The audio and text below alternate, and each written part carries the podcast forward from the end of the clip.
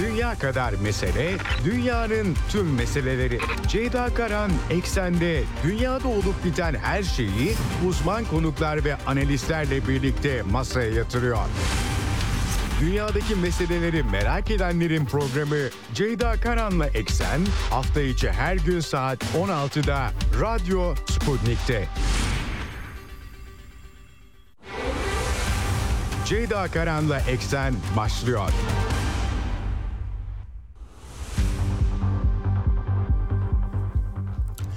Eksen'den merhabalar efendim. Bugün 5 Aralık 2023 günlerden salı yine dünyadan haberlerle karşınızdayız. Yine yüklü bir gündem var. Hem Orta Doğu'dan hem de Ukrayna'dan, Donbas cephesinden ya da batıdan savaşı devam ettirme kararlılığındaki NATO'dan, Amerika'dan bolca not var. Size aktarmaya çalışacağım. Orta Doğu'da 1 Aralık itibariyle İsrail yeniden Gazze operasyonlarını başlatmış durumda. İnsani dram yine göze giriyor. Ee, hem de artık Gazze'nin kuzeyi değil Gazze'nin güneyi de e, operasyon alanı gerçekten dramatik manzaralar var. Diplomasiden pek ses soluk çıkmıyor. Sadece işte Amerikan medyasından İsrail'i Amerika Birleşik Devletleri'nin dizginleme çabalarına dair çeşitli haberler var. İsrail'in içerisinde de haberler var. Netanyahu yönetimiyle ilgili olarak Arap dünyası özellikle Körfez attı işbirliği Körfez İşbirliği Konsey toplantısı var. Cumhurbaşkanı Erdoğan da katılıyor bu toplantıya. Bu arada Rusya Devlet Başkanı'nın da Birleşik Arap Emirlikleri ve Suudi Arabistan'ı ziyaret edeceği yarın sürpriz bir açıklama oldu. Beklenmiyordu. Ben en azından bilmiyordum böyle bir ziyaret planlandığını ama OPEC artı sadece Orta Doğu'daki gelişmeler değil OPEC artı ile ilgili olduğunu e, anlıyoruz. E, aktaracağım buradan size notları. Ukrayna hikayesi gerçekten artık içinden çıkılamaz bir hal aldı. NATO Genel Sekreterinin dün itibariyle durumun vahim olduğunu, kötü haberler beklemeleri gerektiğini söylediğini aktarmıştım size. Açıkçası Batı cephesinden panik halinde haberler geliyor siyaseten e, Amerikan Kongresi'nde Ukrayna fonları yıl sonuna kadar artık fazla bir şey kalmadı. Neredeyse 3 haftalık bir süre var ama tıkanmış gibi gözüküyor Amerikan yöneticileri. Biden yönetimi adeta yalvar yakar haldeler. Tabii bu iş çözülür mü çözülmez mi göreceğiz ama Kiev'deki durumda hiç parlak değil. Ben size aslında epeydir aktarıyorum ama artık Batı medyası, medyası Ukrayna Telegram kanalları, haber kanalları da yer veriyorlar. Zelenski ile Zaluzhny yani devlet başkanıyla genelkurmay başkanı arasında bilek güreşi iyice derinleşmiş vaziyette. Darbe söylentileri, meydan söylentileri gerçekten dramatik bir durum olduğunu rahatlıkla söyleyebilirim. Yine Avrupa'dan, Amerika cephesinden haberler var size aktarmaya çalışacağım. Hem ekonomik hem siyasi cephede Ukrayna çatışmasını sürdürmekte zorlanan bir batı manzarasıyla karşı karşıyayız. Orta Doğu'da da sıkıntılı tabii ki başlıklar var. Ee, Rusya liderinin dün e, kabul ettiği büyükelçiler Türkiye, Britanya, Almanya, İsveç, Güney Kore ve Kazakistan büyükelçilerinin güven mektuplarını sunması sırasında verdiği mesajlarda yine gündem itibariyle dikkat çekici. Evet bugün programın son bölümünde de biraz bu batıdaki panik manzarasını konuşacağım. Ee, konuğum e, e, Atasam'dan Hasan Erel olacak dış politikanı politika uzmanı gazeteci yazar Hasan Erel'le. Gerçekten bir de tabii Kissinger 100 yaşında öldü. Amerikan dış politikasının önde gelen isimlerinden birisi. Onun ölümüyle birlikte Amerikan hegemonyasının durumunu konuşacağız. Hepimizi de bütün bölgeleri e, Amerika'nın tabi dünya çapındaki varlığı, askeri varlığı, ideolojik, ekonomik, siyasal varlığı düşünüldüğü zaman e, ilgilendiren e, meseleler gidişat tabii ki Orta Doğu, Ukrayna cephesi artı bir de Amerika'da Asya içinde kazan kaynıyor Tayvan üzerinden o işi e, bilemiyorum artık iki cephe, üç cephe olur mu ama sıkıntılı bir resim var ortada. Hepsini aktarmaya çalışacağım aktaracağım size. Hemen başlamadan frekanslarımızı tekrar etmek istiyorum.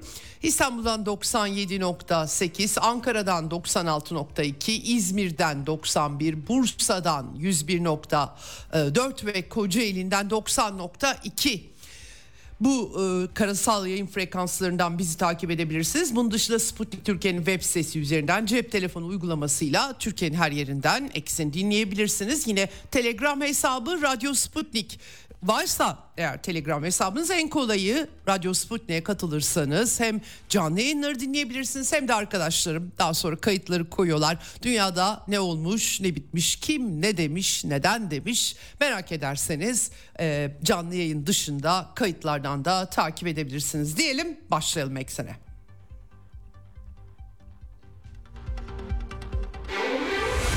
Dünya kadar mesele, dünyanın tüm meseleleri. Ceyda Karan Eksen'de dünyada olup biten her şeyi uzman konuklar ve analistlerle birlikte masaya yatırıyor. Dünyadaki meseleleri merak edenlerin programı Ceyda Karan'la Eksen hafta içi her gün saat 16'da Radyo Sputnik'te.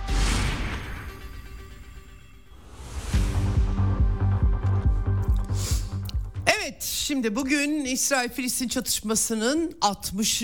günü 2014'teki Gazze Savaşı 51 gün sürmüştü. Artık onu da aşmış durumdayız. 2 ay e, tamamlanmak üzere ya da tamamlandı diyelim aylık hesapla. E, 24 Kasım 1 Aralık arasında bir haftalık bir insani mola verilmişti. Ateşkesi İsrail kabul etmiyor. Amerika Birleşik Devletleri de kabul etmiyor. Hamas'ı bitirme e, hedefleri konuyor ortaya. Velhasıl iki tarafta birbirini suçladı ve bir Aralık itibariyle İsrail operasyonlarına başladı. Gazze'de savaş yeniden başladı. Bombardımanlar başladı üstelik sadece Gazze'nin kuzeyiyle sınırlı değil güneyinde kapsıyor. Tabi Hamas'ın kimilerinin 400 kimilerinin 500 kimilerinin 800 kilometre uzunluğunda dediği meşhur tünelleri İsrail'in odağında. E, bu tüneller sığınak delici bombalarla vuruluyor ama e, gördüğümüz manzara daha çok sivil ölümler Amerika Birleşik Devletleri'nin de biraz canı sıkkın İsrail'i dizginlemek bağlamında ya da böyle bir görüntü ortaya koymak bağlamında belki de. Şimdi 1 Aralık'ta yani geçen cuma yeniden savaş başladı. Ondan önce ateşkes ihlalleri olmuştu ama tabii ki can kayıpları da artmış durumda. 16 bine yaklaştığı belirtiliyor. Gazze'deki Filistin Sağlık Bakanlığı'nın e, verileri bunlar. 15.899 can kaybı 42 bin yaralı e, diyorlar. Bu sefer tabii dikkatler bugün itibariyle Han Yunus Gazze'nin güney hattına doğru Han Yunus. Zaten küçük bir bölge hep aktarıyorum size ben. 40 kilometre e, uzunluğunda e, eni en dar yerde 6,5 en geniş yerde 12 kilometre civarında bir bölge 2.3 milyonlukta bir nüfus var bu bölgede dolayısıyla çok zorlu bir coğrafya nereye gidecek o kadar nüfus kuzeyden zaten BM verilerine göre 1 milyon 900 bin insan sürüldüğü yerinden edildi. Bunların çoğunun da güney bölgelerine yoğunlaştığı belirtiliyordu. Han Yunus'a da çok giden oldu. Fakat tabii e, bu sefer Han Yunus sakinlerine refah sınırına Mısır'la ortak kontrol İsrail'in ortak kontrol altındaki refah sınırına tahliye çağrısı yaptı İsrail ordusu Filistinlilere. Ee, nereye gidecekler o belirli değil doğrusunu söylemek gerekirse dolayısıyla bu çatışmanın en başında Gazze'nin Filistinlerden temizlenmesi planlarına varıyor. İşer ne kadar sivilleri koruma, koridor açma gibi pek çok söylem dolaşsa da fiiliyatta olup bitenler pek buna işaret etmiyorlar. Bir okuldan e, yerlerinden edilmiş insanların sığındığı okuldan gerçekten dramatik manzaralar e, bir hastaneden yine vurulan hastaneden Han Yunus'ta bunlar. Yani kuzeye gitseler gidemeyecekler, güneye nereye gidecekler hakikaten e, sıkıntılı bir e, durum var. Han Yunus'un doğusundan batısına bir tahliye olduğu haberleri de e, geldi bugün. Dünya Sağlık Örgütü Birleşmiş Milletler'e bağlı tabii onlar tedirginler. Sağlık tesislerine 200'den fazla saldırı kaydettiklerini bölgesel direktörleri e, dile getirmiş. 7 Ekim'den bu yana verdikleri sayı bu. Hastaneler, klinikler, ambulanslar, tıbbi araçlar ve bir de e, Gazze'nin güneyinde bir Dünya Sağlık Örgütü'nün deposu var. Bunun boşaltılmasını talep etmiş durumda İsrail ordusu. Bildirim almışlar. Tabii Dünya Sağlık Örgütü de İsrail'e bu bildirimi geri çekin çağrısı yapıyor. Ee, tedbirlerinin alınması çağrısı yapıyor. Salgın hastalıklardan dün bahsetmiştim ben. O kadar koşullar kötü ki doğal olarak eh, sivil altyapıda ortadan kalktığı için salgın hastalıkların oranının arttığı yönünde açıklamalar var. İsrail ordusu ise e, çatışmaları devam ettiriyor. Yaklaşık 5000 Hamas savaşçısını öldürdüklerini e, duyurdular.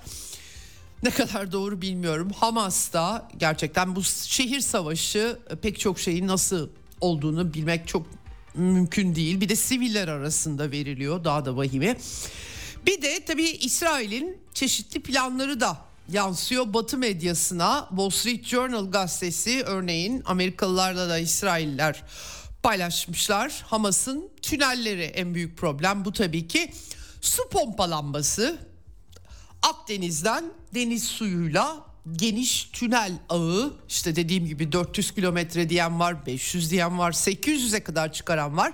Bu krizin başında e, Russia Today muhabiri Arapça Russia Today muhabirinin e, videosundan e, ve başka yerlere de yansımıştı. Ben de e, pek çok yerden oradan da izlemiştim tünelleri. Tabii e, rivayetler muhtelif fakat ee, İsrail ordusu bu Gazze'nin ku- kuzeyinde El Shati mülteci kamp yakınlarında 5 pompalık bir sistem kurmuş ve bir hafta içerisinde orayı deniz suyuyla doldurabileceklerini yazıyor Wall Street Journal. Ee, rehineler bir de onu ayarını da yaparlarsa eğer hani tünellerde İsrailli kalan e, rehineler tutuluyorsa onları da çıkarma durumu olur diye bir düşünce var. Bu ne kadar gerçekleşecek? Tabii gerçekleşebilir onu bilmiyoruz. Bir de zaten böyle Akdeniz'in tuzlu suyunu alıp tünellere bastıkları zaman Gazze'nin toprağı, yeraltı suyu nasıl etkilenecek onu da bilemiyorlar tabii. O yüzden de henüz onaylanmamış ama seçenek olarak tartışılıyormuş. Gerçekten çok e, acayip e, bilemiyorum bu e, çatışma nereye varacak ama e, ben de mecburen yazıp çizenleri size aktarıyorum. Etkili bir plan diye e, sunuyorlar. Bir yandan dün tecavüz tartışmaları e, e, yansıdı. İki taraflı tabii ki savaş çatışma alanlarının her zaman propagandaları da oluyor. Ee, İsrail e, tarafında işte elde tutulan kadın rehineler üzerinden geniş çaplı yaygın e, tecavüz e, özellikle 7 Ekim baskınına atfende dile getiriliyor. Amerikan Dışişleri Sözcüsü de burada açık tavır aldı Matthew Miller. Tüm kadınları Hamas serbest bırakmıyor çünkü esaret altındayken neler yaşadıklarını anlatmalarını istemiyor dedi. Yalnız sıkıntı şu ki bir haftalık mola boyunca serbest bırakılan kadın, çocuk, e, rehineler biraz aksi bir manzara çizdiler. Vedalaştılar, el salladılar kendilerini serbest bırakanları. Dolayısıyla anlatılarda problem var. Ee, bu arada İsrail'le de e, 13 yaşında bir Filistinliye bir tecavüz çocuğa tecavüz olduğu iddiaları gündeme geldi. Ee, Amerikan dışişlerinin de haberi olmuş. Bilemiyorum görüntüyü mü kurtarmaya çalışıyorlar onu da e, açıkçası emin olamıyorum. Ama nihayetinde bir STK sivil toplum kuruluşu aracılığıyla İsrail hükümetine şikayette bulununca da bu sivil toplum kuruluşuna İsrail'de de çok sayıda barış için çalışan, barış içinde bir arada yaşamak için çalışan sivil toplum kuruluşu var.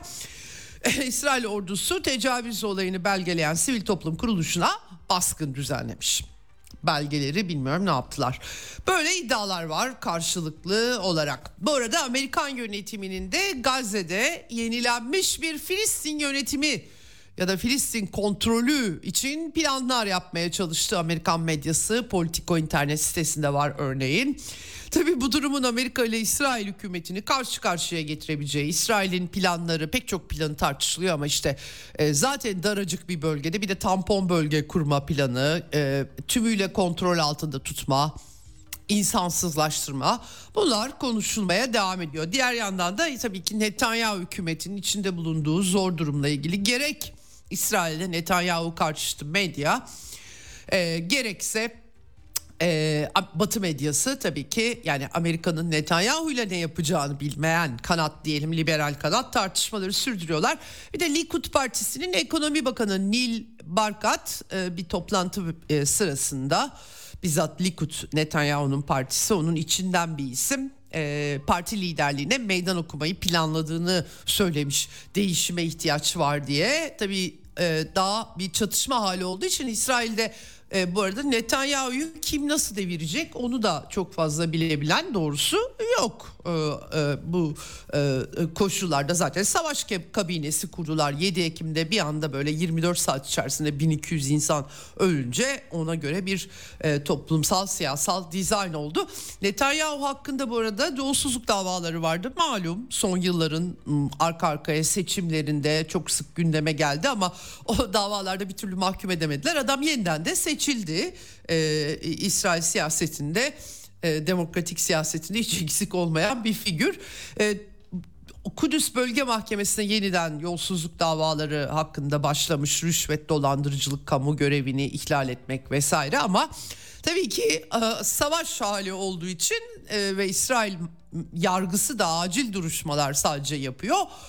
Netanyahu'nun yargılanması da çok mümkün gibi gözükmüyor. Zaten avukatları e, hazırlanma fırsatı bulamadık. Adam savaşla ilgileniyor deyince çok da bir şey yapılamamış yani. Dolayısıyla herkes Netanyahu gidici diyor. Amerika'nın böyle planları olduğu iddia ediliyor ama bunu kimin nasıl yapacağı çok da belli değil açıkçası. Biraz bu çatışmaların durumuna göre değişecek. Bu arada Haaretz gazetesine göre 7 Ekim e, saldırısında hem Tel Aviv'de hem de Amerika'da borsalarda birileri e, İsrail hisselerine karşı dev bahisler oynamış ve bayağı bir para kazanmışlar. Haaretz eski e, komisyon üyesi Robert Jackson'ın araştırmasına dayanarak bu haberi vermiş. E, hakikaten açığa satış işlemlerinin e, burada bir uzmanı konuşturmuşlar. Joshua Meads diye Amerika Menkul Kıymetler Borsa Komisyonu'ndan. O da diyor ki 2 Ekim'deki açığa satış işlemlerinin hacmi o kadar büyüktü ki herhangi bir günde birkaç bin adete kıyasla 227 bin adet kimse kumar oynuyormuş gibi görünmüyordu. Kim varsa İsrail'in e, başına bir şey geleceğini biliyordu demiş. Gerçekten tabii e, bazıları parayı takip et derler. Bilemiyorum ne kadar doğru bu iddia ama dikkat çekici. Evet şimdi e, tabii e, Amerika'nın bu işleri dizginlemesi Netanyahu yönetimi ne olacak o kadar bilmek zor. Ama e, Amerika'da zaten İsrail e, çok güçlü. E, onu belirtmek gerekiyor. Bu izlenen politikalardan da anlaşılacağı üzere. Meşhur Lindsey Graham Ukrayna Ukraynalılar Rusları öldürdüğü için çok iyi bir yatırım olduğunu Amerikan askerlerinde ölmediğini söylemiş olan Senatör Lindsey Graham. E, Orta Doğu meselesi üzerine de konuşmuş. Amerikan televizyonlarında tabii e, insani dram söz konusu olduğu zaman hemen her çatışmada çok aktif konuyu işlemek durumunda kalıyorlar. Graham'a yani Filistinli sivillerin öldürüldüğü e, hatırlatıldığında Tokyo ve Berlin'i yerle bir ettiğimizde Amerikan halkı kaç kişinin öldüğü konusunda endişelendi mi diye dile getirmiş durumu. Yani savaşlarda öldürüyoruz biz böyle oluyor demiş. Şahane ama başkaları öldürdüğü zaman başka gerekçeler başka şeyler olsa bile uu, ortalık ayaklanıyor. Böyle enteresan bir çifte standart. Amerika malum benzersiz bir ülke. Evet e, şimdi İsrail'den bu arada güvenlik uyarıları geldi. İngiltere ve Fransa'ya da seyahat uyarısı yapmışlar. Gerçi düzeyi düşük Almanya, Fransa, İngiltere. Orada da antisemitizm tartışmaları var. 5 üzerinden 2'ye çıkarmışlar. E, Türkiye, Mısır gibi ülkeler, Ürdün gibi ülkeler hemen tabii en kısa sürede terk edin çağrısı yapmışlardı. Asya, Afrika'da Eritre, ee, işte Güney Afrika, Özbekistan, Kazakistan, Türkmenistan gibi ülkeler var ee, ve e, bunlar önlemler istiyorlar. Şimdi bu arada tabii çatışmanın bölgeselleşmesi riski, tehdidi, de, tehlikesi devam ediyor. Kızıldeniz'de dün aktardım size Yemen'deki Ensarullah hareketinin İsrail'e yönelik hamleleri önlendiği CENTCOM açıklamıştı hafta sonunda. Amerikan yönetimi tabii ticari gemileri İsrailli sahipleri olan ya da ortaklıklı gemileri hedef alacaklarını açıkça Husiler Ensarullah hareketine Husiler de e, deniyor dünyada dile getirmişler. Amerikalılar da bunun üzerine bir tür deniz görev gücü kurmak için müttefiklere e, müttefiklere çağrılar yapıyorlar, görüşmeler yürütüyorlarmış. Jake Sullivan da dile getirdi buna. İsrail de aynı şekilde Kızıldeniz için bir güç oluşturulması aslında tabii çok önemli boğazlar bunlar. Enerji ve ticaret trafiğinin çok yoğun olduğu boğazlar. Dolayısıyla bu lojistik sektörüyle falan ilgilenenler açısından önemli haberler. E, gerçi Husiler her gemiyi avlamak gibi bir şeyden bahsetmiyorlar. Onlar İsrail sahipli ol, olacaklarını, e, olanları hedefleyeceklerini dile getirmişlerdi. Husiler bu Yemen Savaşı'nda Amerikan destekli e, Suudi Arabistan'la gerçi bir bu yıl yatışır gibi olmuştu ama artık her şey belirsiz tabii. E, Aramco tesislerini bile 2022'de vurmuşlardı daha önceden de hatta Patriot sistemlerinin e, etkisiz kalması kaşları kaldırmıştı. E, o yüzden e, petrol meselesi Suudi Arabistan Körfez bölgesi Avrupa petrolü için önemli. Bilemiyorum bu güç nasıl kurulacak ne gibi şeyler yapabilecek hakikaten kaç çekecek. Aynı şekilde tabii e, İran e, devrim muhafızlarından e, e, Suriye sahasında İsrail onları hedef almıştı. İki can kaybı İran dışişleri yanıt vereceklerini çıkarlarını hedef alan saldırılara dile getirdi ama İran'da gayet sakin duruyor şu anda hatta Amerika ile Ağustos ayında 5 Amerikan vatandaşını verip bir takas anlaşması yapmışlardı ve yaklaşık Güney Kore'de tutulan 6 milyar dolarlık varlıklarına da kavuşmayı bekliyorlar. Amerika'dan bu kriz patlayınca hemen hepsi verilmeyecek gibi açıklamalar gelmişti. İranlılar e, garanti verdi Amerikalılar bizi diyorlar ama bilemiyorum artık Amerika sözünde tut, durur durmaz onları göreceğiz. Bu arada tabii İsrail İç İstihbarat Servisi'nin açıklaması ki geçtiğimiz haftalarda ben de aktardım size. Netanyahu kendisi açıkça dile getirdi yani gizli saklı da yok. İstihbarat servislerine e, Gazze'de ya, ya da başka bir yerde ya da dünyanın başka bir ülkesinde her nerede olursa olsun Hamas liderlerini hedef alma talimatı verdiğini söylemişti. E, dün aktardım size Şimbet İç İstihbaratı İsrail'in Şabak diye de biliniyor. E, bunun başkanı Ronen Bar Hamas'ın tüm dünyadaki üyelerini yok edeceklerini söyledi e, ve bunu dile getirirken Gazze şeridinde, Batı Şeria'da, Lübnan'da, Türkiye'de diye Katar'da diye de dile getirdi. Dolayısıyla e, hemen bir suikastlere çevrildi e, dikkat ama hani bu yeni bir şey değil. Netanyahu kendisi bizzat söyledi ben de size aktarmıştım. En son Amerikan medyası da yazmıştı zaten bunları. Hamas tabi biz bu tehdit bizi korkutmuyor diye bir yanıt verdi. Lübnan temsilcisi El Kilani söylemiş bunu. Yani zaten Hatta biraz da bu kadar çok laf ediyorlarsa yapamayacakları içindir diye de bir değerlendirme yapmış ama belli olmaz e, doğrusu anlaşmaya da uymayabilir diyor. Tabii Türkiye'de bu tartışma yarattı doğal olarak e, Türk istihbaratının e, kayna istihbarat kaynakları aktarmışlar muhataplara gerekli uyarıların yapıldığı ve ciddi sonuçları olacağı yönünde. Tabii bu ciddi sonuçlar ne olabilir sorusu da buradan e, çıkıyor ama anladığım kadarıyla MIT e, artık Amerikalılara da e, Amerikalılar üzerinden de yapmış olabilir. Doğrudan İsrail'de söz konusu olabilir. E, sakın ha buralarda böyle işlere girişmeyin diye uyarıda bulunmuş. Böyle bir çerçeve var. Şimdi bu koşullarda Cumhurbaşkanı bu arada Körfez'e Katar'a gitti. E, burada e, hem e, Katar'la Yüksek Stratejik Komite e, toplantısına katıldı. E, Katar Şeyhi e, El Sani'nin davetiyle dün e, 12 anlaşma imzalanmış. Pek çok alanda eğitimden dış işlerine tam anlayamadım anlaşmaları da Katar'la gerçekten zaten derin bir işbirliği var. Ortak bildirdi. Mutabakat zaptları bunlar aynı zamanda. Ve tabii İsrail görüşmede öne çıkan mesele Gazze'deki durumu, ateşkesi, işte barış çabaları, e, insani yardımları ele almışlar. E, bugün Körfez İşbirliği Konseyi zirvesinde de Cumhurbaşkanı'nın açıklamaları var. Burada e, özellikle iki vurgu Türkiye açısından öne çıkıyor. Biri Cumhurbaşkanı'nın yaptığı Türkiye'nin yatırımcılar için güvenli liman olma vasfını vurgulaması, kardeşlerimize her türlü desteği, Türk ekonomisine güvenen kardeşlerimize her türlü desteği vermeye hazırız demesi yani Arap sermayesine mesaj olarak alabiliriz bunu. Ee, diğer yandan da tabii ki Filistin meselesi 11 Kasım'daki Riyad zirvesini hatırlatmış Cumhurbaşkanı. Esir takası her türlü katkı yapıyoruz Katar'a demiş. Netanyahu e, yönetimini uzatmak uğruna bölgenin geleceğinin tehlikeye atıldığını 17 bin Filistinlinin hayatını yitirmesi savaş suçudur demiş. Derhal kalıcı ateşkes 1967 sınırları çerçevesinde bağımsız Filistin devleti vurgusu yapmış Cumhurbaşkanı.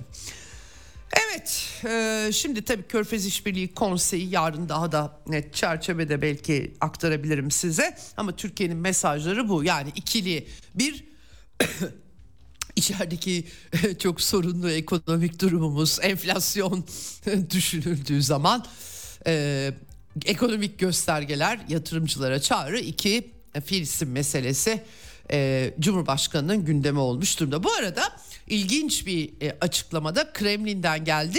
Rusya Devlet Başkanı yarın çalışma ziyareti günübirlik olacak anladığım kadarıyla Birleşik Arap Emirlikleri ve Suudi Arabistan'ı ziyaret edecek.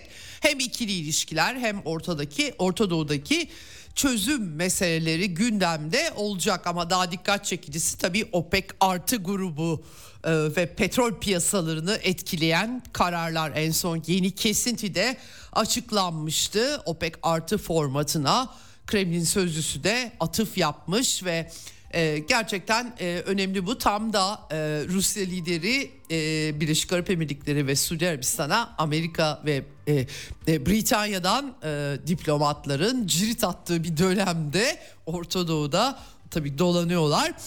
Öylesi bir dönemde Rusya liderinin gitmesi dikkat çekici. Tabii Orta Doğu politikalarına bakıldığı zaman daha çok çıkarlar temelinde karşılıklı iki ülke devletler arası ilişkiler bağlamında ve sabırlı Rusya diplomasisiyle belirli bir e, neticede alındığı rahatlıkla söylenebilir. Özellikle Ukrayna özel harekatı bağlamında düşünüldüğü zaman.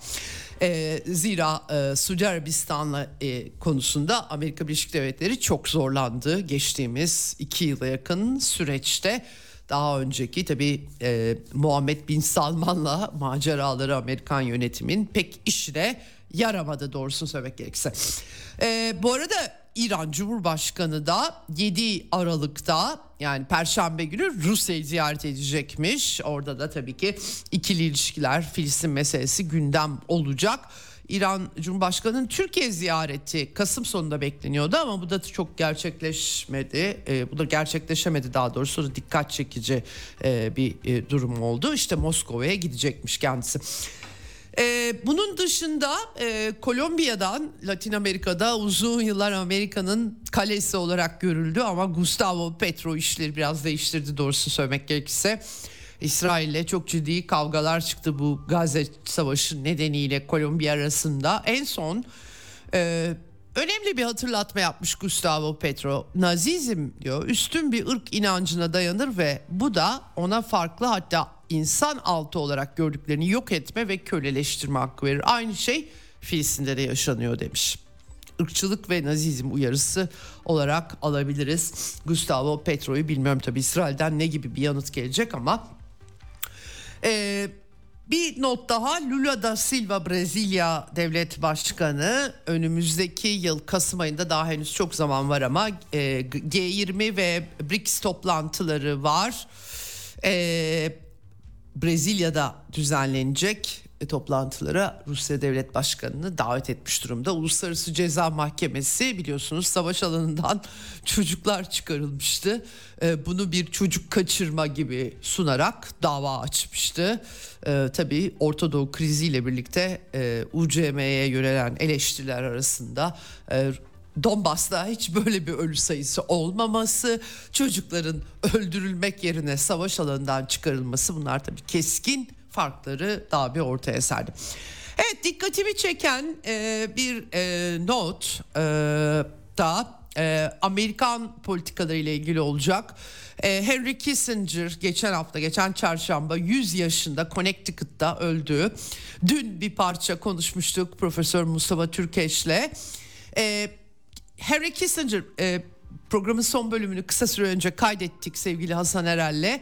Ona da e, sordum. Kissinger tabii Amerikan politikalarını anlamaya çalışırken sürekli bir şekilde e, referede edilen bir şahsiyet. Geçmişiyle, bugünüyle, çelişkileriyle.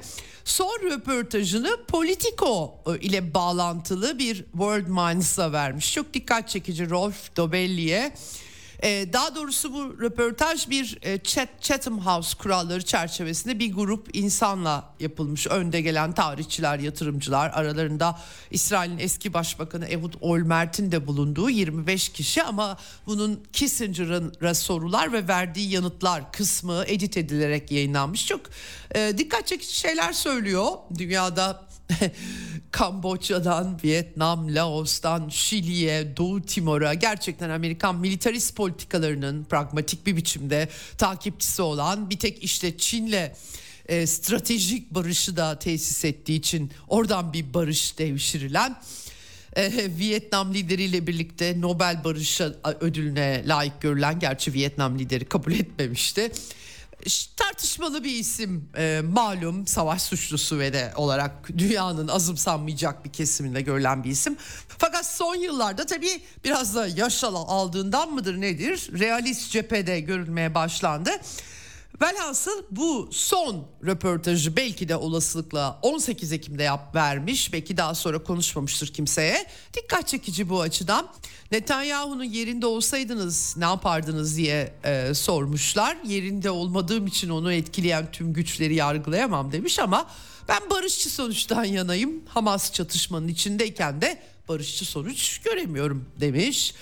Arap dünyasıyla müzakerelerden yana olduğunu söylemiş. İki devletli çözüm olmadan kalıcı barış olabilir mi diye sorduklarında yani olmaz demiş Sharon bunu kısmen denedi. E, yarı bağımsız bir bölge haline getirdi Gazze'den çekilerek ama daha karmaşık bir durum yarattı demiş. Dolayısıyla bir daha son haftalarda gördüklerimizin yaşanmamasının garantisi değil demiş.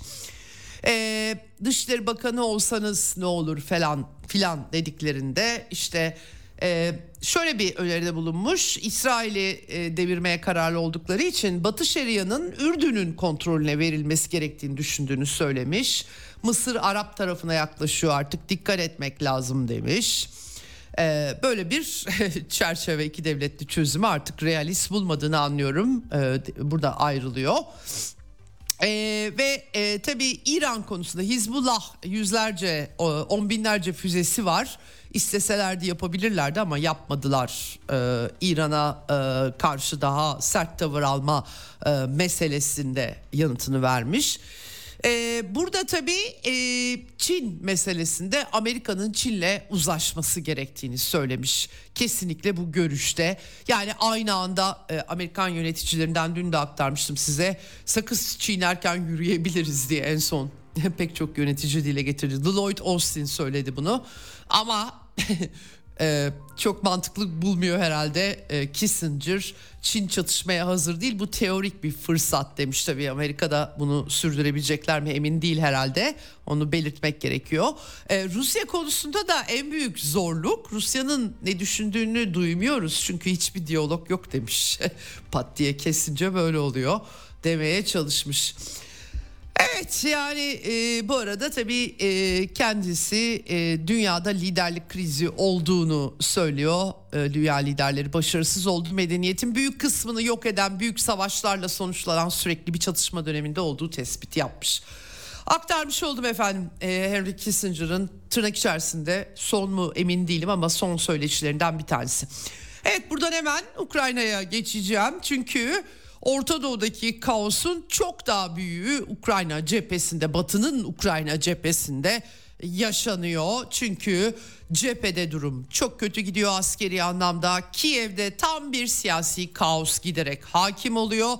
Batı'nın silah ve mühimmat depoları artık çok büyük bir sıkıntı yaşıyor ve çözüm yok. Savaşı devam ettirmek.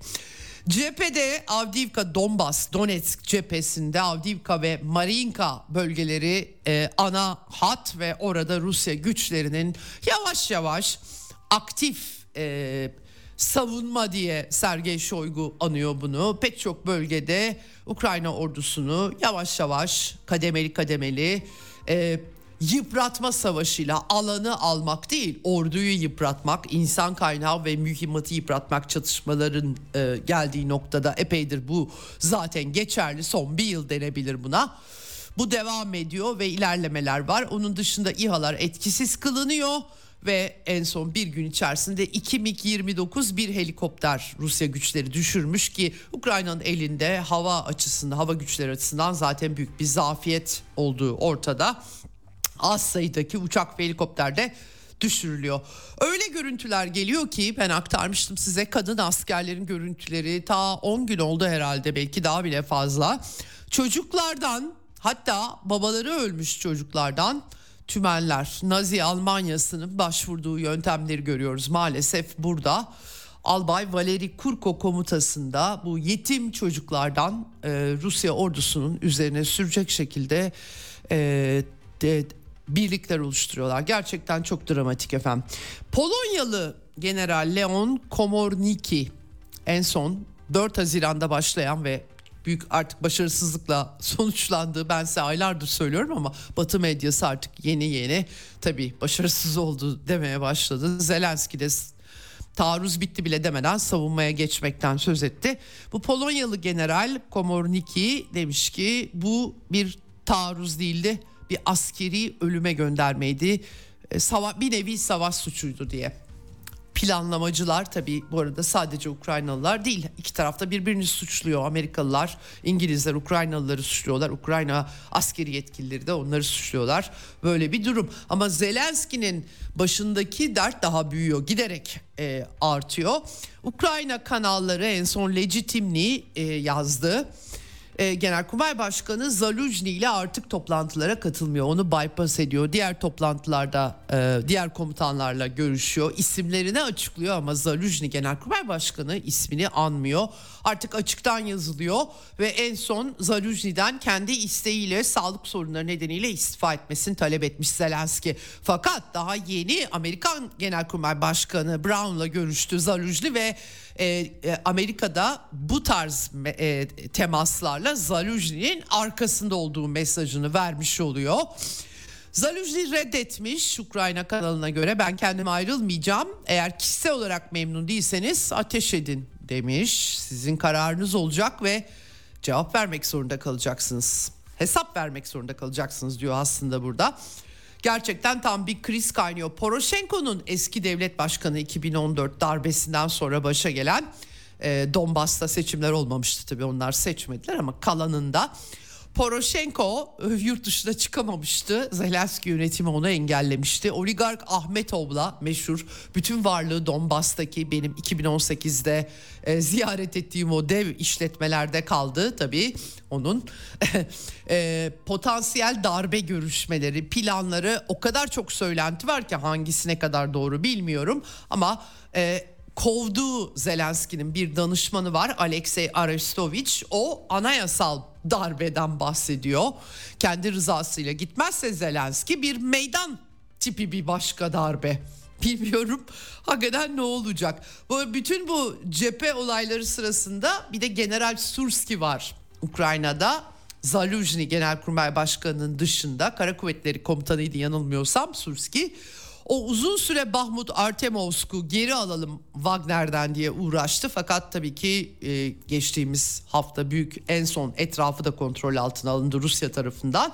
Şimdi kendisi Kupyansk'ta kuzey cephesine gitmiş ve o da Zelenski'yi destekliyormuş. Söylentilere bakılırsa gerçekten büyük bir e, kriz hali olduğu anlaşılıyor. Bu koşullarda işte 21 Kasım'da e, Pentagon şefi Lloyd Austin Kiev'i ziyaret etmişti. E, haberleri ben aslında aktardım size yavaş yavaş daha da düşüyor.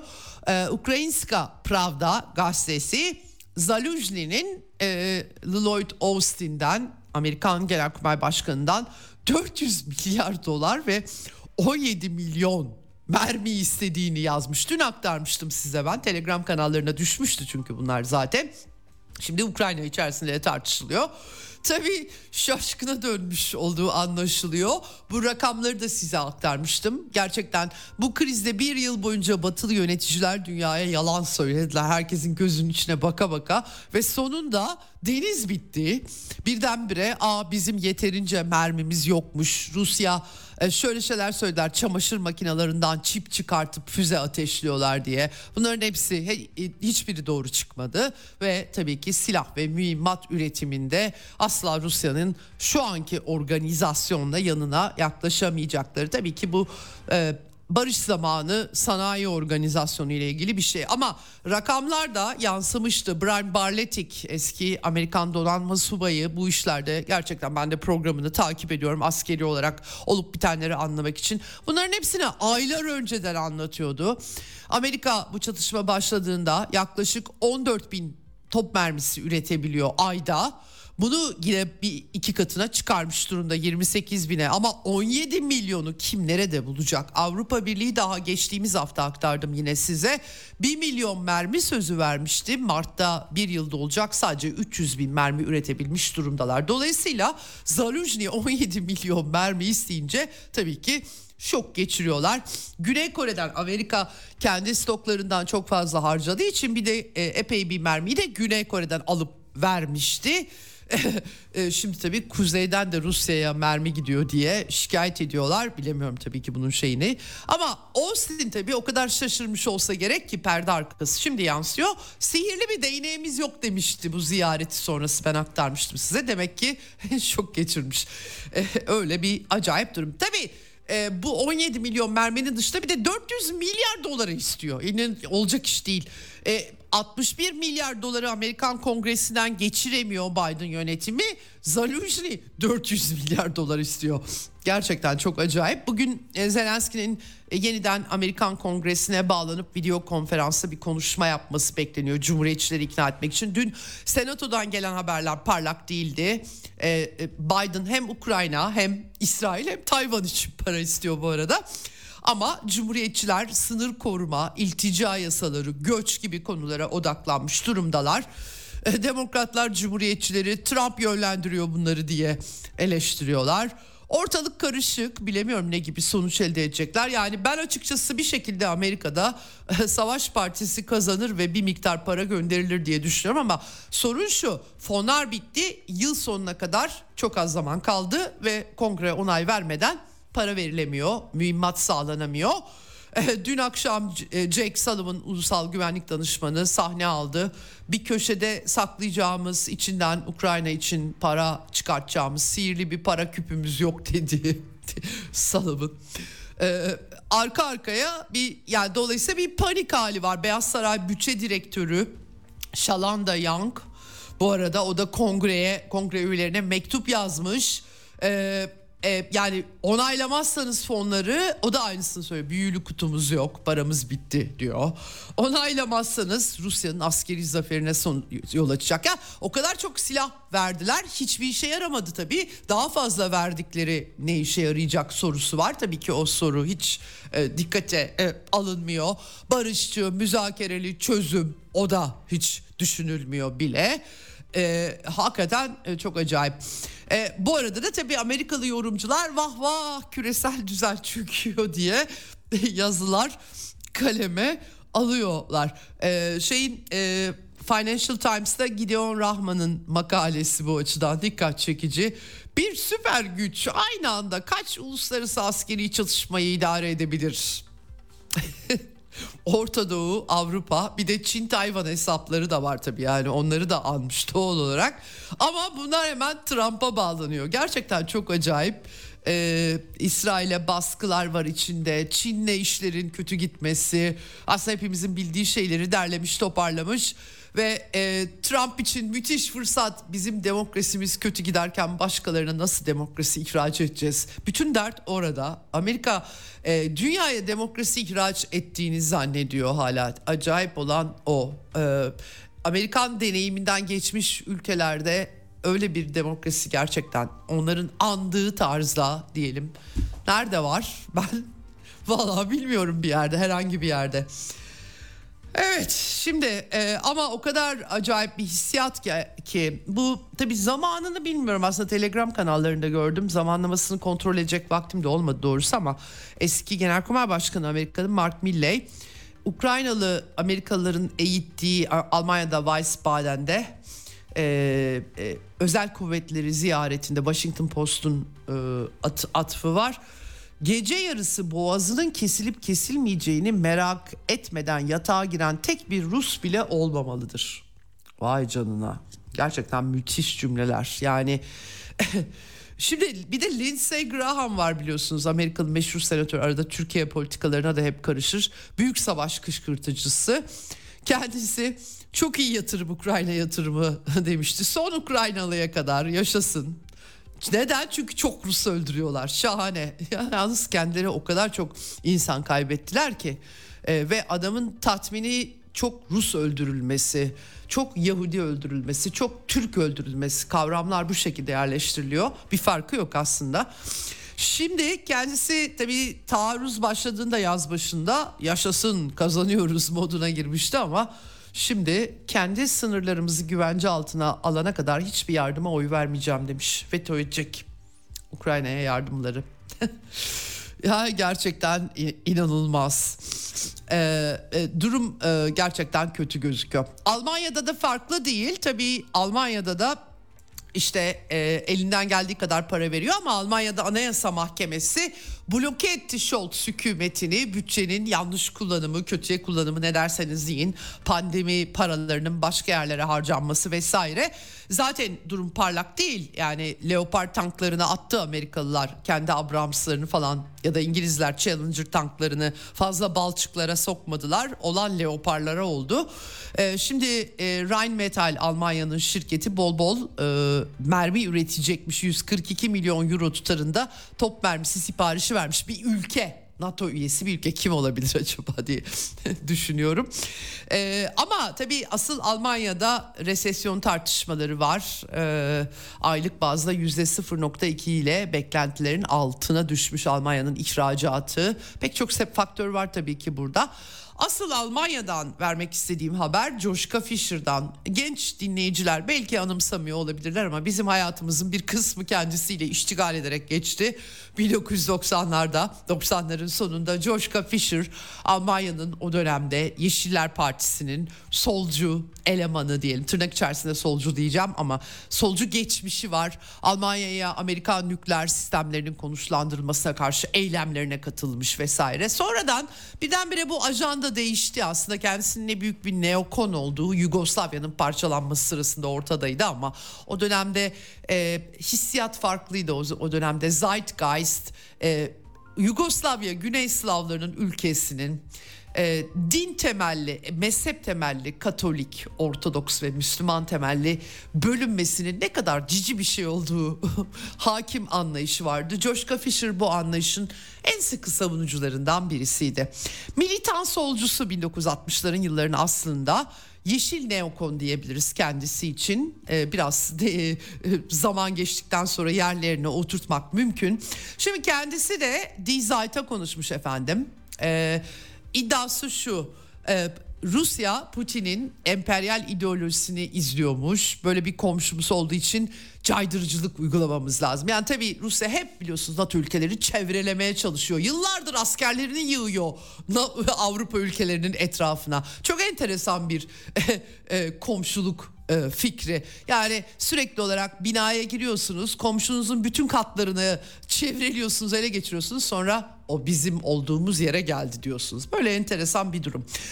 Geçiyorum bunu. Ee, peki ne yapacağız yani nükleer silah mı deyince zorlu bir soru diyor. Almanya nükleer silah sahibi olmalı mı? Nükleer konusunda çok hassastı geçmişte kendisi. Hayır diyor. Ama Avrupa olmalıymış. Avrupa'nın ihtiyacı varmış nükleer silah. Üstelik Fransa ve İngiltere'nin de atom silahları kafi değilmiş. Avrupa'da Avrupa'yı yöneten Almanya zaten Avrupa Birliği'ni baktığınızda pek çok anlamda mali anlamda siyasi anlamda dolayısıyla kim sahip olacak e, bu silahlara onu çözebilmiş değiliz. Fakat Tabii aslında Amerika'da seçim senesi 2024 Donald Trump kazanır da biz ayazda kalırsak Avrupa olarak diye bir kaygı olduğu anlaşılıyor. Almanya çok fedakarlık yaptı. Ukrayna'yı finanse etti. Leoparlarını feda etti. Kuzey akımı patlattılar. Ucuz Rus gazından oldu. Sanayisizleşme, firmalar terk ediyor. Gerçekten çok üzücü ve akıl yürüten insanları eski solcular yaşasın Avrupa atom silahı sahibi olsun, caydırıcılık edinsin diye konuşuyorlar. Bu arada Amerikalılar da 1960'lardan bu yana oluşturulan güvenlik e, stratejik silahlarla ilgili güvenlik mimarisini zaten Amerikalılar çöpe atmış durumdalar.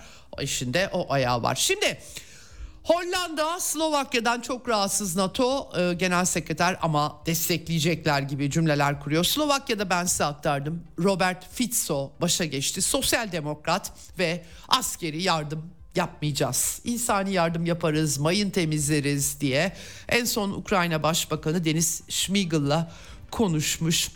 Hollanda'da Gert Wilders kazandı göçmen düşmanı. O da e, silah verilmesine karşı. Aslında Ukrayna'yı destekliyor bu arada. Ben bu savaşta Ukrayna'nın yanındayım ama az silahımız var demiş. Hollanda'nın bolca parası var. Onlardan para alabilir belki bunlar. Böyle bir e, durum var çerçeve var. En son Avrupa Komisyonu Rusya'ya elmas yardım yaptırımı çıkartmış çıkartacak daha doğrusu e, bu ay ortasında. Bakalım buna Hollanda'dakiler ne diyecekler? Belçika ne diyecek tabii? O da ayrı bir soru. Ukrayna'nın Polonya sınırında kamyoncu krizi Kasım başından beri artık ay yuka çıkmış vaziyette. E, çünkü e, kendileri AB'den zor, zor zar zor izin alan, kuralları karşılayan Polonyalı kamyoncular, nakliyeciler Ukraynalıların ellerini sal, kollarını sallaya sallaya nakliyecilik yapmasına itiraz ediyorlar. Böyle bir durum var. Evet Rusya lideri de dün büyükelçilere hitap etmiş güven mektuplarını kabul töreninde e, aralarında Türkiye, İngiltere, Almanya, İsveç, Güney Kore ve Kazakistan'dan yeni büyükelçiler var. Aleksandrovski salonunda geleneksel olarak. Orada verdiği mesaj şu. Adil ve çok kutuplu bir dünya düzeni gelişiyor. Temel sürecin zorlukları var. Çok kutuplu bir dünya düzeni ama bu süreç nesnel ve geri döndürülemez nitelikte diyor. Rusya'nın kimseye karşı ön yargılı düşmanca bir niyeti olmadığını, eşitliğe güvendiğini yabancı ortaklarla e, elçiler tabii zor bir dönemde başa, e, göreve geldiler. E, Filistin-İsrail çatışması malum demiş. Rusya'nın bağımsız, tutarlı, ilkeli bir dış politika rotası izlediğini, yapıcı ortaklıklara tüm ülkelerle hazır olduklarını, blok çatışmasını reddettiklerini, BM şartına aykırı adım atmadıklarını dile getirmiş Ukrayna dahil olmak üzere 51. maddeye atıf yapmışlardı hatırlayalım BBM kararlarının uygulanmamasına. E, tüm ülkelerle ortaklık, yakın ortaklık işbirliğine açık olduklarını, BRICS dönem başkanlığını devraldıklarında da ayrıca ciddi hazırlıklar yapacaklarını e, dile getirmiş. Tekrar ediyorum Rusya bize karşılık veren tüm ülkelerle yakın ortaklık işbirliğini geliştirmeye hazırdır demiş. Böyle bir mesaj var. Türkiye ile ilişkilerinde enerji başta olmak üzere pek çok alanda çok yolunda gittiğini, karşılıklı yarar temelinde kurguladıklarını, gaz dağıtım merkezleri, ticaret, ileri teknolojiler örnekleriyle e, dile getirmiş e, Rusya e, lideri. İlginç mesajlar Vladimir Putin'den şu açıdan yani batı, batıda bir panik havası eserken e, Putin büyükelçileri kabulünde biz oturup konuşmak, diplomasi yapmak, müzakere etmek isteyenlere açığız diyor. Tabii ki hangi şartlarda sorusu var burada.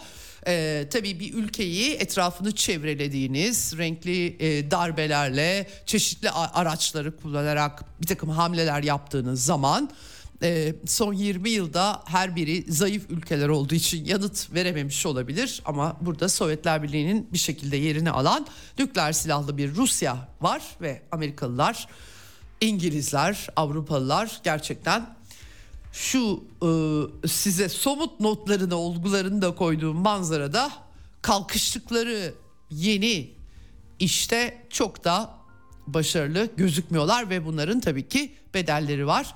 Rusya diplomasisinin bu koşullarda sınırlarının da Putin bu şekilde çizmiş oluyor. Bizimle işbirliği yapmak isteyen herkese çalışmaya açığız koşulları onu da sahadaki somut durumun analizi belirleyecek. O da e, açıkçası aşikar gözüküyor. Evet çok kısa süre önce Hasan Erel'le e, konuştuk.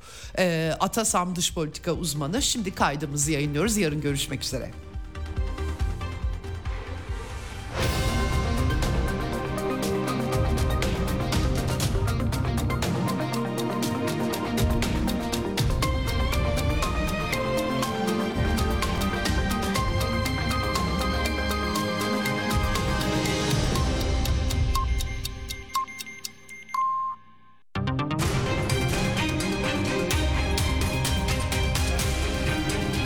Radyo Sputnik. Anlatılmayanları anlatıyoruz.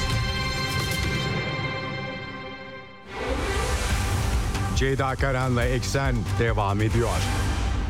Evet Eksen'in son bölümündeyiz. Telefon hattımızın diğer ucunda e, Atasam e, dış politika uzmanı gazeteci yazar Hasan Erel var. Hoş geldiniz yayınımıza. Hoş bulduk Ceyda Karan. Teşekkür ediyorum katıldığınız için. Hakikaten dünyada sıkıntılı bir e, resim var. E, aslında çıkamadığımızda bir resim.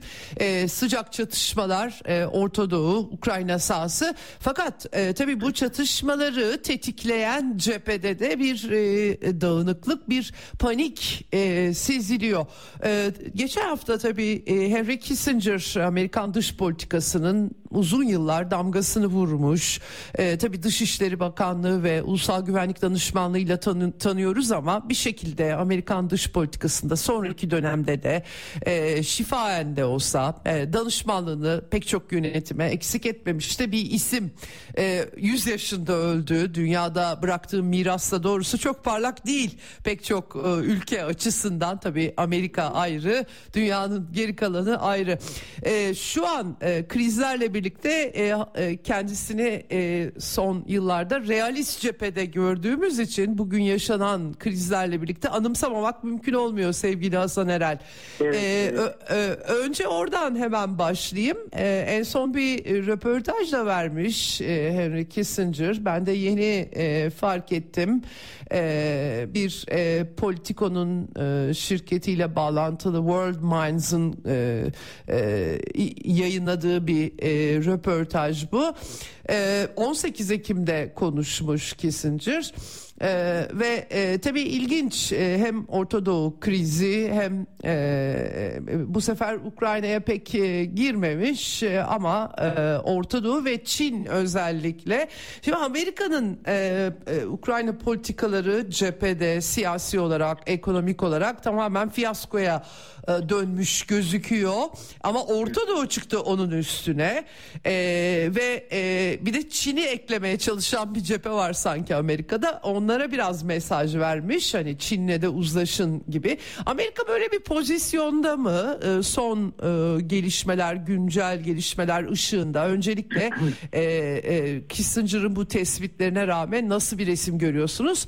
E, onu sorarak başlayayım. Evet e, aslında çok bağlantılı Kissinger e, bu bugünkü yani Amerikan imparatorluğu dediğimiz e, yapının aslında kurucusu denilebilir. Fikir babası ya da 1946'da kendisi e, şeydeydi Almanya'daydı biliyor musunuz?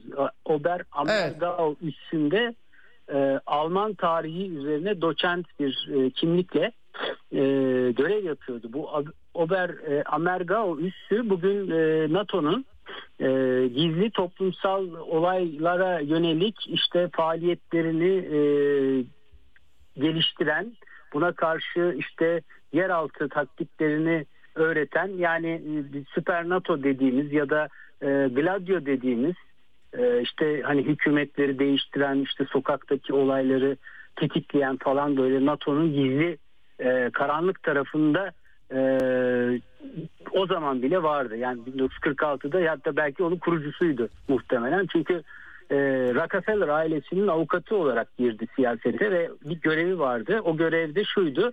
e, dünya üzerinde solu e, yok edecekti. Yani solu komünizmi, sosyalizmi her neyse e, kapitalizm adına bir e, Haçlı savaşçısıydı aslında Kissinger. Çok akıllı bir adam. Çok e, yetenekli bir adam. E, fakat korkunç kötü bir adam. Yani bunun için e, Kamboçya ve Laos'a hiç kimseye haber vermeden tonlarca, e, milyonlarca bomba attı. E, hala o ormanlarda insanlar o bombalardan ölüyor. Yani bir milyona yakın insanın e, sadece o zaman 1970'lerde e, ölümünden sorumlu. Şili'deki e, darbenin mimarıdır. E, Pinochet darbesinin işte Allende'nin devrildiği darbenin mimarıdır. E, şeyde e, Doğu Timor'daki katliamın da mimarıdır. Yani bunlar çok bilinen şeyler. Türkiye'de neler yaptığını mesela hala çok bilmiyoruz. Türkiye'de hı hı. yapılan 12 Eylül'e gelen gelinen süreçte de mutlaka biliyorsunuz işte e, aynı silahla hem soldan hem sağdan insanlar öldürülüyordu. Bir Gladio operasyonu vardı aynı zamanda. Yani çok karanlık bir adamdı ve son döneminde yani 100 yaşına geldiğinde bence yarattığı canavardan kendisi bile korktu. Hani böyle bir şey diyebiliriz bence.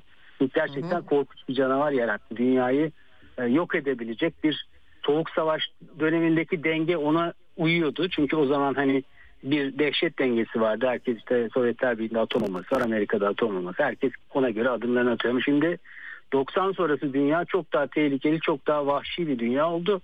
Ve o, o dönemin de aslında mimarı yani e, NATO'nun işte genişlemesi yani Sovyetlerin çökmesinden sonra bile NATO'nun genişlemesi işte buna yönelik Asya politikaları falan e, büyük ölçüde yine Kissinger'ın e, Brzezinski ile beraber diyelim e, hı hı. doktrine ettiği yani bu hı hı. işte politikaları doktrine ettiği güce dayalı bir hegemonyanın e, kuruluşuydu. İşte meşhur biliyorsunuz e, doların 1973'te altın karşılığı olmaktan çıkarılmasının da mimarlarındandır. Onu da nasıl yaptı? İşte petrollü bu sefer dolara bağladı.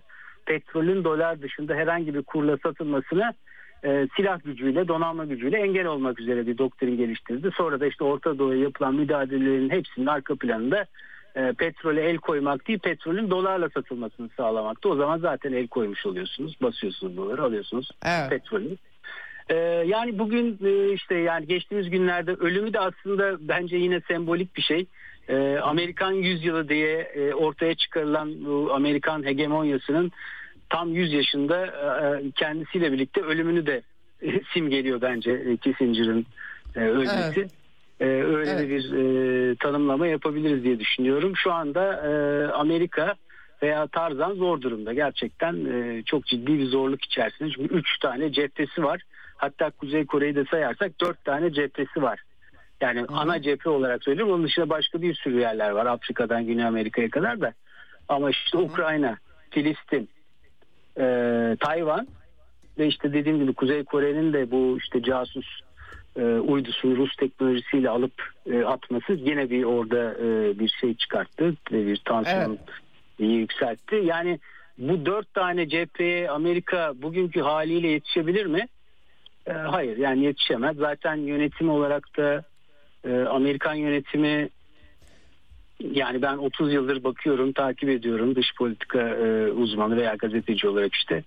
E, yani bugün gördüğüm yönetim Biden, Blinken, Sullivan üçlüsü e, Three Stooges gibi yani, o avanaklar mıydı, kafadarlar mı meşhur eskiler bilir. E, onlar gibiler yani hiç adam yazı yazıyor Sullivan diyor ki e, Orta Doğu hiç olmadığı kadar huzurlu diye yazı yazıyor. İşte ertesi e, bir hafta sonra 7 Ekim'de evet. görüyoruz. Yani bu Ama, kadar e... kopuk Evet ama e, e, Pentagon şefi e, söyledi. Bunu daha önce Sullivan da söylemişti. Ben hatırlıyorum herhalde Eylül ortasıydı. Amerika yürürken sakız çiğneyebilir de diyorlar. evet yani bu bu bile bir itiraf yani. Hani yürürken sakız çiğnemek e, hani geri zekalı değil ama aptalım demek gibi bir şey yani. evet. yani evet. gerçekten ciddi bir e, e, zeka ya da strateji e, sorunu var bence Amerikan yönetiminde. Evet. Evet, Kissinger'ın son röportajında açıkça dile getirdiği enteresan bir durum var. Dünya liderleri başarısız oldu diyor. Tabii kendi perspektifinden işte temel kavramlar, temel ilkeler, günlük taktiklere hakim olamadılar. Toplumlar e, çatışma e, yaşamadan e, sorunları çözmek zorundalar filan. E, yani sürekli çatışma dönemiyle karşı karşıyayız diye. Ama Amerika'nın bunları tersine çevirme gücü de var. E, fakat bunu göremiyoruz şimdi. Yani bir, bir hegemonya yitimi sıkıntısı var herhalde. Şimdi son Ukraynalıya kadar e, derken Ukrayna'ya cephede silah yetiştiremiyorlar. Barışı kendileri elin tersiyle ittiler. Hala da itiyorlar. Nasıl oluyor? Yani Kissinger tabii mesela Rusya'dan da bir değerlendirme oldu. E, Kissinger'ın da ölümüyle ilgili Medvedev'in söylediği şu anda Kissinger gibiler yok diye. yani tabii, tabii e, akıllıydı e, yani. Öyle mi? ee, yani bunu düzeltecek e, araçlar da var. Acaba Amerikan iç siyasetiyle de bağlantılı mı? Seneye bir de seçimler var. Çok büyük bir panik aslında hissediliyor. E, para e, çıkartamıyorlar e, Ukrayna'ya. İsrail'e söz dinletemiyorlar. Bütün değerlerde e, çökmüş gözüküyor. E, buradan nereye gider Amerika e, bu, bu, bu cephelerde? ısrarla Çin'in üzerine Xi Jinping'le e, Biden'ın San Francisco zirvesi de pek sonuç vermemiş gözüküyor. Çok karamsar bir tablo. Bu tabloyu okuyacak akıl kesinlikle e, görünmüyor gibi geliyor bana ama bilmiyorum katılır mısınız? Bir yerden döndürme şansları var mı? Çünkü küresel barışı da çok ilgilendiren e, bir durum bu. Ne dersiniz? Bence bu e, yani Gazze olayı Filistin e, savaşı İsrail'in e, soykırımı da diyebiliriz. Gerçekten inanılmaz bir katliam yapıyorlar. Bebekleri görüyoruz. Her gün ölmüş bebek görüntülerini görüyoruz. Yüreğimiz parçalanıyor. Ee, o büyük bir e, tehlike içeriyor. Yani büyük bir bölgesel savaşa evrilebilir. İşte Yemen'i görüyorsunuz e, Babel Mendeb'i kapattı resmen. Oradan İsrail gemileri artık daha yine Afrika e, bu ucundan dolaşıp gelmeye başladılar. Korkunç bir e, aslında jeopolitik bir etki de yarattı bu. Hı hı. E, sadece Yemen değil yarın işte İran'ı var, e, Suriye'si, Irak'ı, Lübnan'ı işte yani bütün bu ülkeler e, diken üstünde. Hatta yani Ürdün, Mısır gibi e, Körfez ülkeleri gibi ülkeler de çok rahat değil. E, o yüzden Amerika hem Ukrayna'da hem Tayvan'da bir geri çekildi. Yani Ukrayna'da işte artık e, görüyoruz e, Zelenski'nin yerine işte e, Genelkurmay Başkanı Zaluzhi'nin hazırlandığını, işte anketlerde onun güvenilirlik oranının böyle çok yüksek e, gösterildiğini e, gözlemliyoruz. Zaten Zelenski de en son kabul etmek zorunda kaldı. Biz savunma hattına işte çekildik diye artık hani karşı saldırıda korkunç kayıplar verdiler. Şimdi e, Rusya ilerlemeye başladı ufak ufak. Avdiivka'dan artık orayı yarıp geçerse e, yine Kiev'e girebilir. Yani yine Ukrayna'yı e, ilk daha e, askeri harekatın ilk günlerinde yaptığı gibi bir e, işgal şeyine girebilir. E, ama hani Ruslar da e, bir anlaşma bekliyorlar. Bir e, pazarlık masasının kurulacağını düşünüyorlar müzakere masasının. Zaten Amerika'dan da e, NATO'dan da yani kabullenme çağrıları geliyor. Yani bu artık bu toprakların Ruslara ait olduğunu kabullenin gibilerinden ara ara böyle mesajlar geliyor. Demek ki orada bir e, daha fazla uzatmama gibi bir e, tavır var bence. Çünkü işte Seymour hmm. Hersh'in de yazdığı geçenlerde e, Valeri Gerasimov'la Zaluzhi'nin e, mesajlaştığı ya da görüştüğü gibi bir iddia vardı. Bu tabii ki e, Gerasimov e, Kremlin'den habersiz böyle bir şey yapamaz. E, mutlaka bir e, Amerikalılarla Rusların görüştüğü söyleniyor bu konuda e, belli işte teknik e, heyetlerin işte istihbaratçıların falan. E, o öte taraftan şimdi Tayvan'daki durum da değişmeye başladı. Oradaki Amerikan yanlısı hükümet gidici gibi. Amerikan yanlısı hükümetin baktık anketlerde oyları e, kaldı. Öbür muhalefet olan e, daha çok Çin'e yakın olan e, parti e, neredeyse eşitledi e, anketlerde oylarını. Çünkü yani Tayvanlar da aptal değil. yani sonuçta Çin şu anda çok büyük bir hamle üstüne sahip. Amerika şimdi 69 gemisini e, Batı Asya, Orta Doğu'ya yolladı. E, o bölgeyi boş bırakmış oldu. Zaten Amerikan e, savaş gemisi sayısı da yetersiz. İşte İngiltere'nin yeni e, Galler Prensi isimli uçak gemisini devreye sokmaya çalışıyorlar İngiltere'den. İşte oradan Filipinleri devreye sokmaya çalışıyorlar. E, Yine vekil bir e, güç e, peşindeler. Çünkü e, orduya adam alacak, e, asker alacak e, nitelikte e, genç insan da yok Amerika'da. Hepsi 150 kilo falan. E, o yüzden yani Amerika'nın durumu bir de tabii ki e, en önemlisi ekonomik açıdan bakarsak e, ilk defa Amerika'nın aylık askeri harcamaları aylık faiz giderlerinin altında kaldı. Hep askeri harcamalar üstündeydi.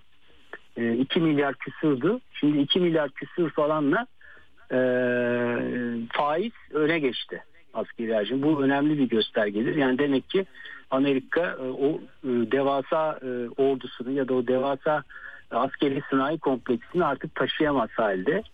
Mutlaka bu tabii hep savaşlarla yürütüldü. Her yerde bir savaş, işte silah satılacak falan filan.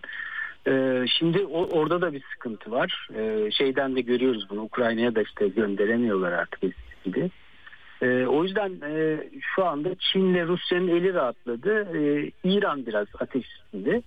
Yani hı hı. İsrail İran'a hedef almak istiyor. Amerika'yı yanına alıp İran'a saldırmayı planlıyor ama bu e, pek olacak gibi görünmüyor. Eğer yani çok ekstrem bir durum olmazsa İran böyle bir topa girmeye e, hevesli değil ama vekil güçleriyle her yerde e, direnişini sürdürüyor. Yani Irak'ta Suriye'de işte üsleri vuruyorlar. Yemen e, ticaret gemilerine el koyuyor ya da füze atıyor. Onu çok önemli. Şimdi oraya da sanırım bir filo gönderiyormuş İsrail e, Amerika evet. beraber. Yani orada da bir şeyler olur muhtemelen ama e, baktığınız zaman artık dünya e, kesinlikle çok kutupluğa geçti ve Asya Asya güçleri diyelim. Çünkü bu Asya güçleri e, kimler? İşte Rusya, Çin, İran ve Kuzey Kore'yi ele alırsak dört tane ülke e, hem kuzeyde hem güneyde hem doğuda hem batıda Asya'yı böyle bir kale gibi çevirdiler. Yani Amerika'nın Asya'yı kuşatma e, çevreleme e, e, şeyi e, siyaseti e, şu anda çok ciddi bir e, yarma harekatıyla bir direnişle karşı karşıya ve Amerika şu anda e, tablonun güçsüz tarafını e, simgeliyor. E, diğer tabi bu bir de moral üstünlüğü de var. Eskiden hani bunları haydut devletler diyorlardı. Kuzey Kore falan, İran işte haydut devletler, rock state diyorlardı. Şimdi moral üstünlük de bu tarafa geçti. Şimdi o kadar büyük bir e, herkesin canlı gözünün önünde bir katliam yapılıyor ve bunun bombalarını direkt Amerika veriyor. O çocukları bebekleri öldürsün diye. Yani dünyada hani Amerika'nın o demokrasi e, götürdüğü işte insan hakları havarisi olması işte bilmem e, hür dünyanın temsilcisi olması edebiyatı tamamen çökmüş durumda. Bunlar artık bir grup e, ne diyelim oligarşinin e, esiri olan e, dünyayı ateşe atan e, büyük e, batılı güçler olarak yani Endonezya'dan Türkiye'ye işte Brezilya'sından Afrika'sına kadar bütün dünyanın geri kalanları da moral olarak e, Asya güçlerine daha çok mail ediyorlar ki bunu görüyoruz işte BRICS'te görüyoruz. Ondan sonra Kuşak ve Yol e, girişiminde görüyoruz. Şangay İşbirliği Örgütü'nde görüyoruz. Avrasya Ekonomik Topluluğu'nda görüyoruz. Diğer işte diplomatik e, Güney Amerika'daki oluşumlarda görüyoruz. Yani mesela Küba e, devlet başkanı İran'a gitti. Mesela İran demek ki hani direnen bir e, eksende yer alıyor İran. Tamam hani Molla falan ama Şimdi farklı bir dünya oluşuyor ve insanlar da kamuoyları da önemli burada. Her ne kadar hani sosyal medyayı e, pandemiden beri nasıl sansürledilerse bile e, bu e, artık e, e, genel olarak bütün e, halkların e, indinde e, kabul edilmeye başlanan yeni bir gerçeklik oluyor. Yani moral üstünlük bence e, siyasi üstünlük kadar önemli burada. Evet. Ee, İsrail bu anlamda Amerika'nın işini çok zorlaştırdı galiba. Yani e, bir yandan tabii e, tuhaf da bir resim var. Çünkü Hamas e, ideolojisini de bölgede yine kullanan aslında Amerikalılardı. Şimdi e, çok daha karmaşık bir denklem ortaya çıkmasına sebebiyet verdiler. Bu arada Türkiye gibi e, e, ülkeler tabii e, e bütün bu olup, olup bitenlerden etkileniyor. Aslında bütün dünyada da kafa karışıklığı var. Herkes e, neresinden tutsak karma karışık denklem diye bakıyor ama ahlaken hakikaten e, e, İsrail'in e, bu çatışmayı yürütüş biçimi e, bütün dünyayı da etkiliyor. Çok haklısınız bu moral meselesine dikkat çekerken. Amerika ne kadar tahammül edebilir e, İsrail'in Gazze'de yürüttüğü bu e, operasyona sizce? Bir de seçim senesi yaklaşıyor. E, 2024 Joe Biden Ukrayna'nın kaybedeni olarak tarihe geçiyor gibi gözüküyor. Ee, biraz böyle dengeler değişebilir mi yoksa e, Amerika'nın e, e, herkesten üstün bir ülke olduğu anlayışı katlanılmaz mı yapar onlar için? Nasıl görmek lazım e, bundan sonra 2024'de projeksiyon yaparsak bu durumdan? Valla Amerika şu anda hani Benjamin Netanyahu'yu onun hükümetini değiştirebilirse değiştirir ama şu anda böyle bir e, savaş sürerken böyle bir harekat sürerken bunu yapabilir mi emin değilim. E, bunu yapacağının da pek bir göstergesi yok. Yani silah sağlamaya devam ediyor. İşte 5000 e, librelik, 2000 librelik koca koca e, top mermileri, e, uçak mermileri gönderiyor işte. E, bütün donanmasını gönderdi. Bütün işte Kıbrıs'ı kullanıyorlar. Kıbrıs üzerinden e, bütün İncirlik Kıbrıs üzerinden İsrail'e hem gözetleme desteği hem işte casus faaliyetleri desteği işte silah mühimmat desteği getiriliyor.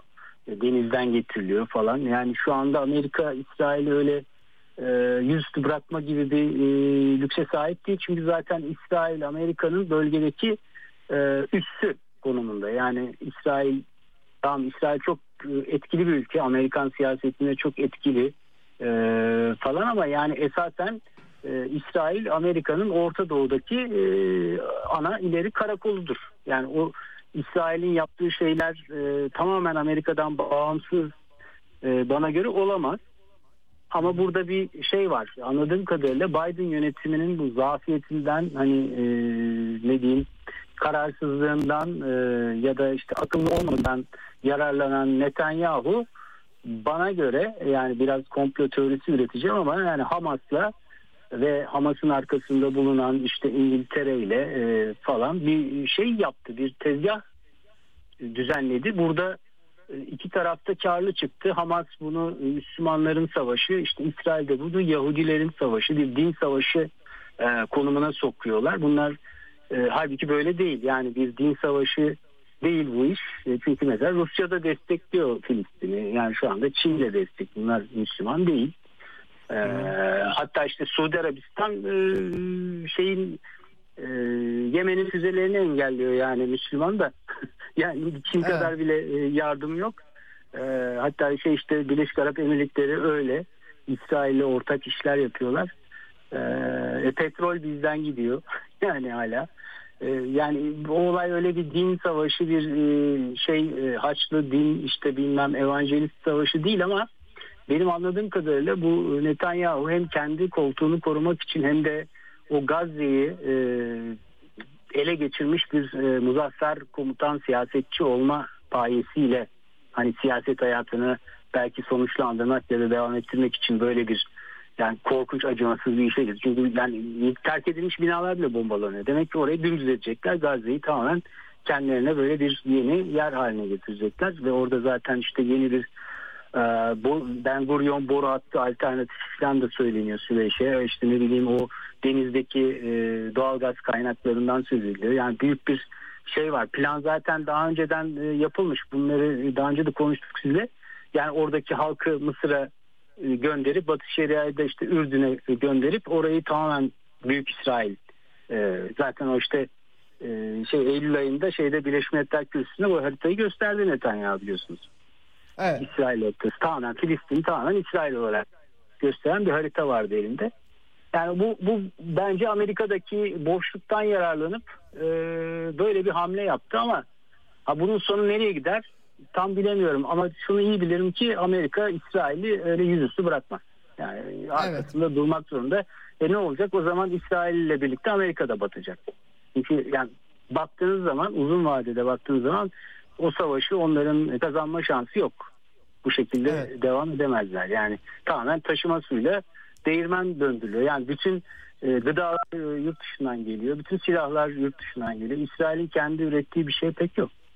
Yani oradaki e, dengeler değiştiği anlık ki değişiyor. Yani dünyadaki artık konjonktür değişiyor. Yani bütün denizlere hakim bir Amerika yok.